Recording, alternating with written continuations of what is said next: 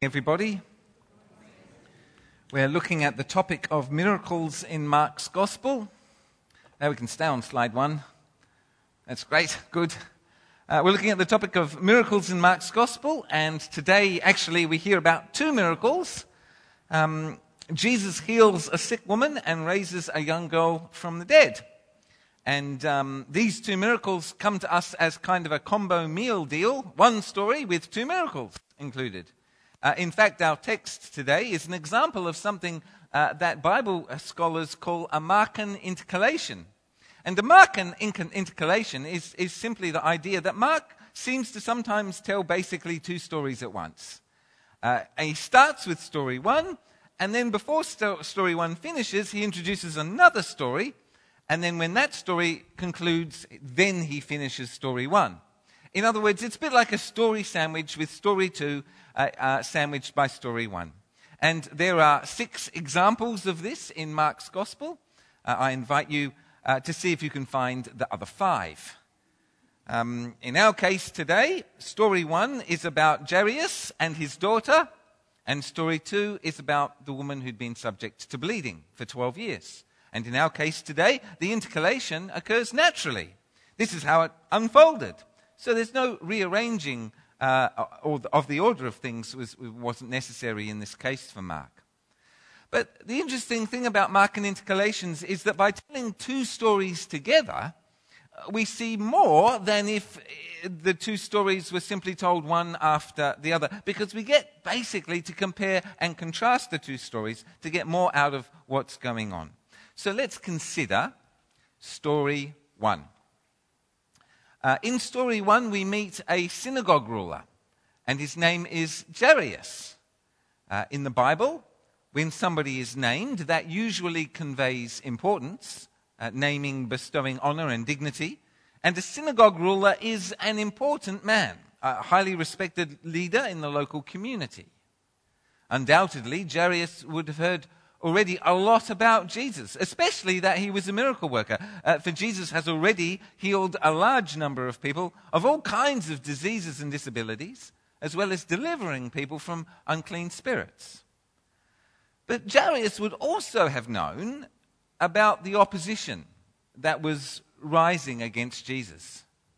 And last week, uh, when we considered Jesus' healing of a man with a withered hand in the synagogue, we, we saw how this prompted uh, uh, the Pharisees and the Herodians in that same district of Galilee. We saw how they started to, to plot how they can kill Jesus. So Jairus knows that associating with Jesus could carry with it an enormous cost. And in view of his position in the synagogue, Jairus would do well to keep his distance. But actually, he doesn't.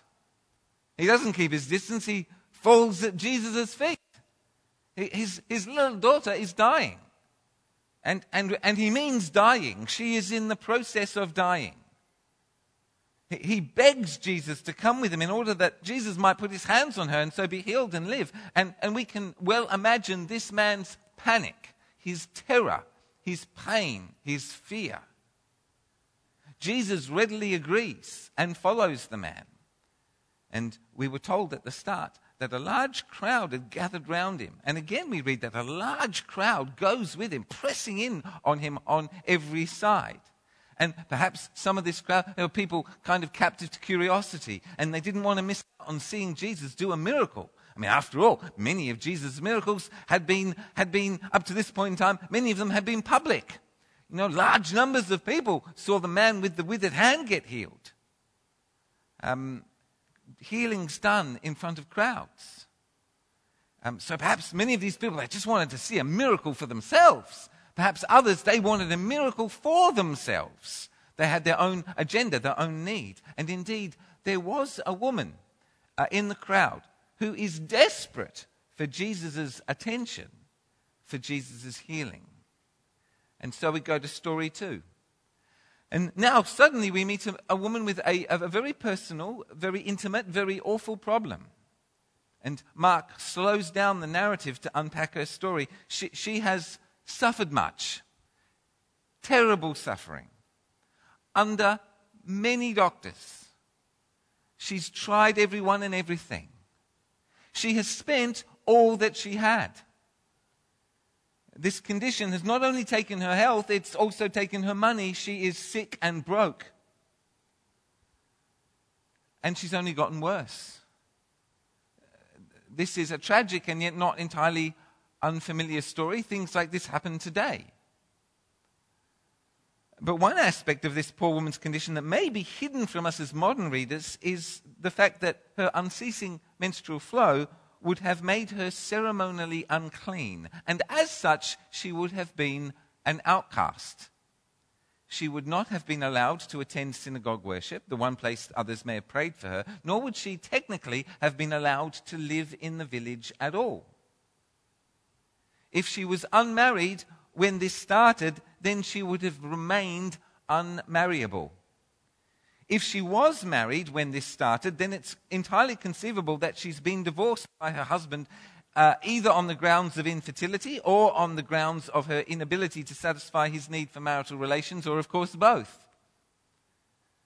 We don't know her history, but what we see is that she is in a public space, a masculine domain in that culture. And there is, we see that there is no husband, no brother or father to represent her and to ask Jesus to come and visit her in the privacy of their home. What this woman needs is a private miracle from Jesus. And that's obvious to all of us. Her condition is not something that can be spoken about in the public sphere. And so, in her home culture, what she desperately needs is a Jairus male figure to ask on her behalf. But she has no male figure to ask on her behalf. She stands in contrast to story one. She has no Jairus. Furthermore, unlike Jairus, she is not named. Jairus is a named, high status male, a central figure in community and synagogue life. This woman is unnamed, low status, unclean, outcast, female beyond the fringe of community and synagogue life. Uh, the, the two are contrasts. What she does, she takes her welfare into her own hands and she comes up behind him in the crowd, and without anyone being aware of it, she touches Jesus' cloak. And Mark doesn't tell us that she touched the edge of his cloak, but Matthew and Luke, in, in their accounts of this story, they, they do give us that extra detail. Now, in the Old Testament, cloak uh, represents, a cloak or a robe represents a person's authority, and the hem of the robe in particular is somehow symbolically meant to convey, in particular, their power and authority. To grasp the hem of somebody's robe is actually a powerful thing to do in one way or another. Symbolically. Well, in this instance, um, she knows immediately her bleeding stopped, and she knew within herself that she'd been completely healed and freed from her suffering at long last after 12 years. Mission successful? Or was it? Well, uh, Mark now gives us something of a Jesus' eye view of this situation. Uh, power has gone out from him. Jesus knew that, but the miracle obviously did not depend upon Jesus' own will. Somebody made that decision for him. And we can understand that that somebody was the Father. It is revealed to Jesus that power had gone out from him, but it is not revealed to him as to who, as to whom it was given, nor why it was given. He doesn't know. So he asks.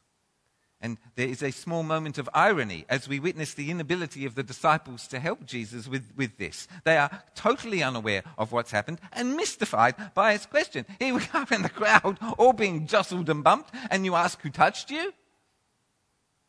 Well, Jesus perseveres.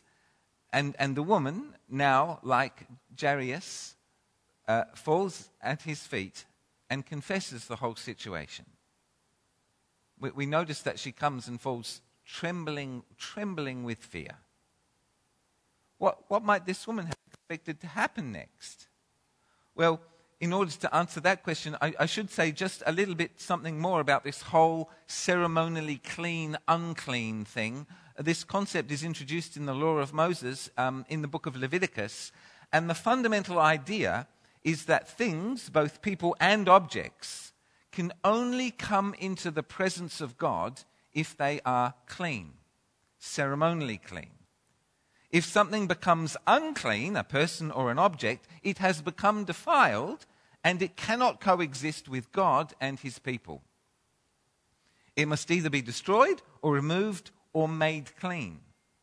People can be made ceremonially clean, but only by way of washing and sacrifice. Any, any discharge of bodily fluid rendered a person, either male or female, unclean. Um, temporary discharge, temporarily unclean. Any continuing discharge of bodily fluid, therefore, rendered a person, be that person male or female, continuously unclean. Now, th- this whole concept of clean, unclean can, can, can, can, feel extremely alien to us, as, just as it was, I am quite sure, to the Israelites when they first heard about this stuff too. But its chief purpose, probably, was to teach the Hebrews the notion of holiness. Uh, that God is perfect in every way, in such a way that separates him from all that is not holy. It's the otherness of God, His an intrinsic characteristic of God. God is holy. So, what we need to know for this story now is that this woman would have been understood not only to be unclean and defiled, but actually to be a defiling influence. And that by touching a rabbi, she has defiled him too making him ceremonially unclean. He's got to, with joy, he's got to wash and do this and so on and so forth till the sun goes down, then he can come back. Therefore, what might this poor woman have expected to happen next? Well, undoubtedly, what this woman expected was a stinging rebuke and censure and even more public shame and disgrace. But, but Jesus said to her, Daughter, your faith has healed you. Go in peace and be freed from your suffering. Daughter. Um, in, in, instead of rebuke, Jesus actually receives her as an intimate family relation, as a member of his family. J- Jesus is the Jairus male protector figure who will now publicly stand to defend her honor. She no longer stands alone she belongs to Jesus as his daughter, un- unconditional safety and belonging. Your faith has healed you. Uh, literally, your faith has saved you. Greek has uh, no separate word for, for healing. Um, uh, um, uh, the one word does for both salvation and for healing. The two words are interchangeable. The NIV undoubtedly uh, is undoubtedly right in translating the word here as healed, for that is what the context requires. But we need to see that beyond physical healing, this story is also about spiritual salvation. For the two things are not wholly unrelated. Uh, something eternal has happened here. although undoubtedly this woman wanted a private healing of her very personal problem, what she ended up doing was making a very public acknowledgement of her belief that Jesus is the solution to her problem. And when she did that, the Father honored her. And uh, this should remind us of the healing of the paralytic, which we looked at two weeks ago, because actually the same miracle is unfolding here before us, and that's the miracle of justification by faith alone an extraordinary thing. The moment this woman believed God about Jesus, at that very moment, the father recognized this woman as belonging to him, his friend, his daughter, his child, forgiven and set free.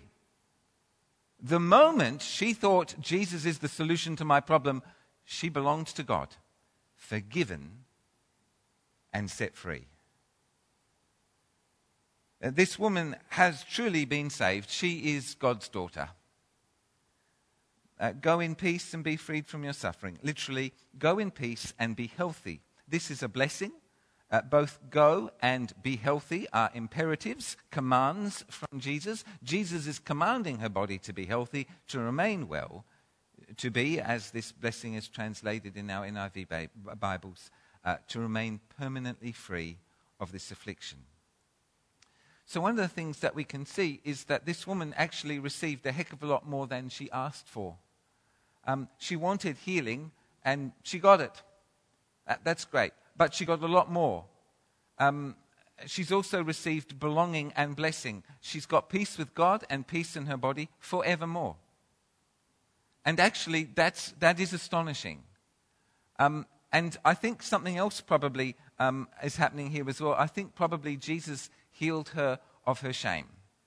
Uh, because boy, oh boy, oh boy, is shame crippling. And um, Jesus called her daughter publicly, publicly affirming her as his intimate associate. And I think that after 12 years of shame, rejection, disgrace, I think she went home with her head held high. Public dignity restored as well as everything else. J- Jesus heals broken hearts as well as broken bodies. Story 2 concludes. Story 1 will now conclude. Um, there's, there's a tragic twist in the story. Um, Jairus' daughter has died. Uh, he's told the news just as the conversation between Jesus and the woman is finishing up. And boy, how unlucky is that? If only this woman hadn't interrupted Jesus on his way, maybe they would have gotten there in time. I mean, what a tragic chance thing to happen. But Jesus says to him, Don't be afraid, just believe. And if the crowd had been hoping for a public miracle, uh, they'll now be disappointed. This is going to be a private miracle. Jesus allows no one to go with him except Peter, James, and John. And when they arrive at the home of the synagogue leader, uh, they encounter a big crowd. Um, and in addition to family and friends uh, gathered at the girl's deathbed, we, we see a big crowd, which probably included professional mourners. And the whole community would have been expected to grieve loudly and publicly. So, in a way that we might find difficult to imagine, there would have been deep, sincere grief, as well as staged and theatrical grief. Not insincere, but rather a sign of respect for this important man's daughter. Loud wailing, people beating the chest, maybe, maybe throwing up dust into the air and, and wailing and, and, and, and very, very loud noise and crying. And Jesus says something provocative and it gets a reaction. He says that the child is not dead, but asleep. And of course, they know that the child is dead. Uh, the word sleep uh, is a euphemism for death in the New Testament. It's used by both Jesus and Paul as a way of pointing to the truth that those who die will again awake at the resurrection of the dead. But, but what Jesus is doing isn't, isn't wordplay. Um, Jesus is rebuking them, he's rejecting them, he's sending them away and I, I think with a degree of indignation. Um, why should that be? Well, this crowd will have known that Jairus has asked Jesus for help, and their action, which is to commence the public process of, of mourning, um, is actually faithlessness. Um, what they are doing is a public display of their assumption that Jesus is not the solution to their problem. What they're doing is a public display of their assumption that Jesus cannot now help or change the situation. And at this point, they're given the last laugh. That they laugh at Jesus. Faith in the God of Israel often looks childishly unrealistic, and I think they would have dismissed Jesus' words as precisely that. Jesus sends them all out. Only Jairus, his wife, Peter, James, and John are present with Jesus. They go into where the body of the child lay, and Jesus takes her by the hand. And perhaps all of those present would have actually, in that, seen something that was actually quite shocking. Um, Jesus, as a rabbi, he's touching a dead body. Um, for dead bodies were unclean and a defiling influence. Uh, priests, for example, were not allowed even to enter a room where there was a dead body, uh, because in doing so they would make themselves unclean. And they were not allowed to enter a room with a dead body, even if that was their father or mother. But Jesus goes in, takes her by the hand, and says to her, Talitha cum, which means, little girl, I say to you, rise up. Uh, Talitha uh, literally means little lamb. And it was a common way of referring to children, just as we call children kids, which means baby goats. And um, I mean, I, I, you know, you don't encounter it so much anymore, but, but I'm used to, say, for example, from my parents, I'm used to them using kid, not necessarily to refer to small children or children, but as a term of endearment. Oh, you dear kid, um, meaning a term of endearment, not necessarily that you're a child. So, so we, you know, use baby goat, for, meaning both, both small children and term of endearment. And Talitha is, is a term of endearment. It's affectionate. It's a form of address like sweetheart. So again, we see that Jesus uses the intimate language of family. And we notice that yet again, Jesus does not pray and he does not invoke the name of the Lord. He didn't say, Dear God, please may the life of this child, nor did he say, In the name of the Lord. He didn't do that. He just said, I say to you, I say to you. Uh, Jesus has the authority himself, in himself, to give life to this child. The power in himself over death. Um, there's, on, there's only one explanation for that. Uh, Jesus is God with us. This, this guy speaks like he's God, and he acts like he's God, and things happen like he's God. Jesus is God with us? Immediately, the girl stood up and was completely well, able to stand, walk, and interact with those present. She, she, didn't, she didn't, you know, come back to life and enter into convalescence. No, she's fine, as though it never happened. Um, two small details remain to be examined before the story is also concluded. Um, firstly, Jesus gave strict orders not to let anyone know about this. Now, in Mark's gospel, it's not uncommon to uh, hear Jesus tell people not to tell anybody else about what's just happened, about what he's done. And this is confusing. Uh, the, the, phenomenon is sometimes referred to as Mark's messianic secret. Because Jesus actually is the Messiah, but he doesn't want anyone to know. Why would that be? Well, to be sure, first century Jewish messianic expectation, expectations were, were all about being delivered from, from foreign occupying forces. So, so to the Jews, the Messiah is all about kicking out the Romans. And so being known as the Messiah could be both dangerous and distracting if actually your agenda as Messiah is very different to that. But so that could be why Jesus says, don't tell anyone. But I think something else is going on here. Because you know what? Within an hour or two, everyone is going to know, every, everyone, hundreds, possibly thousands of people, are going to know that this child is fine. Just as soon as she finishes her lunch, she's going to go out to play. And those who had earlier laughed at Jesus will remember his words The child is not dead, but asleep. And they will mistakenly assume, Oh, so, oh, we were wrong that the child actually was asleep. She, she wasn't dead, she was just asleep. And they will be in the dark as to the whole thing. You see, this is a private miracle, and private miracles exclude. Who is excluded? Those who didn't take Jesus seriously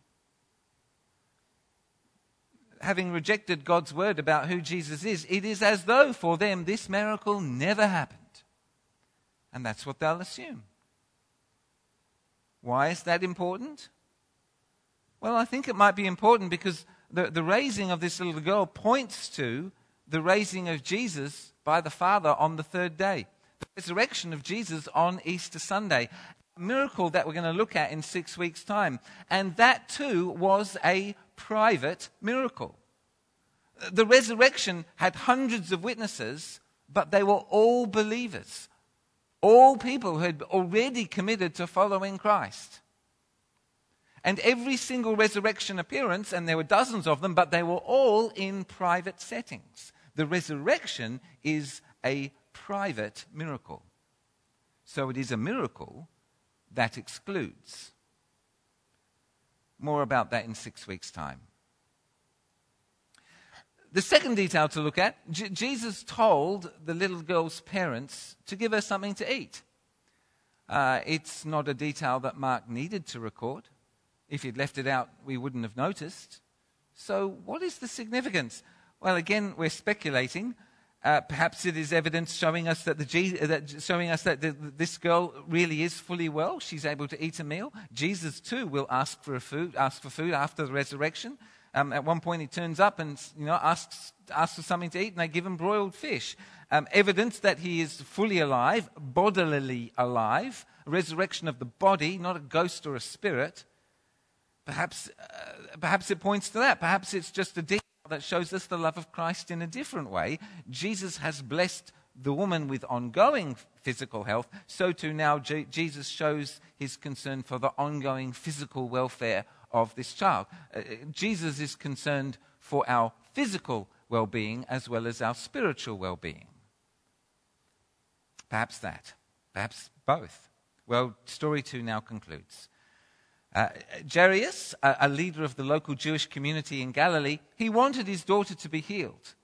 He already knew that Jesus had God's power to heal. Almost certainly, Jairus assumed that Jesus was a prophet. And he was right. Jesus is a prophet sent by God. But actually, he's so much more than that. And now he knows, he's seen for himself. Je- Jesus is God with us. Jesus speaks like God and acts like God, and things happen like he's God. Jairus got a heck of a lot more than he asked for. So, so what have we learnt? Um, the two stories together show us a lot about who Jesus is. We know that he's a king, but what kind of king? These stories show us that Jesus reigns, that Jesus reigns um, has sovereignty over sickness, death, uncleanliness, and chaos. Um, Jesus heals the sick and raises the dead, not as a prophet, but as God walking amongst his people. We also see that Jesus curiously cannot be defiled. Now, in the Old Testament, holiness, when it's bestowed on something other than God, when holiness is bestowed on people or an object, on a priest or a silver plate or a sacrificed animal, it's basically an alien quality bestowed on it by God such that it is acceptable to God, an alien quality that can be lost through defilement. But this this with Jesus is different. This Jesus' holiness is a hard, unbreakable, inherent, not alien holiness. This is the holiness of God. Nothing can defile Jesus because Jesus is the source of holiness. J- Jesus is God with us. And when he says you're clean, you're clean. And that means acceptable. You walk into the presence of a holy God without bursting into flames. Um, Jesus is God with us, the source of holiness.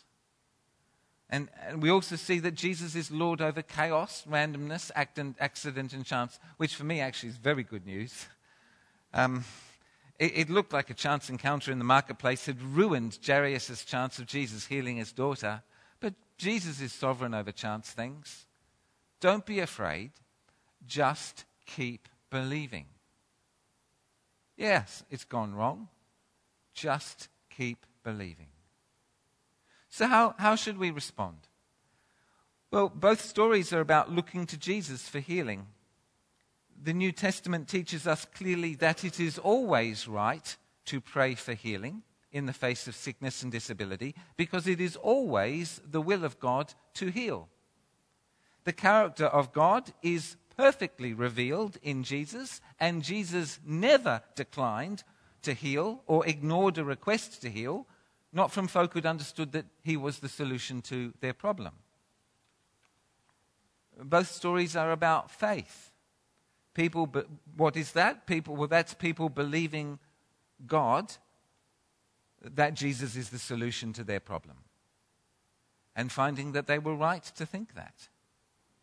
And both stories are about people getting more than they asked for. God, God, God delights in those who run to Jesus, his son. He heals them, he blesses them, he calls them his own son, daughter, sweetheart, kid. He, he, he, he answers their prayers, and in doing so, graciously gives them more than they asked for. How, how then should we respond? By putting our faith in Jesus and continuing to put our faith in Jesus, that He is and always will be the solution to our problems. And in coming to Him in faith, He'll graciously give us what we need, indeed, even more than we ask for. The Lord be with you.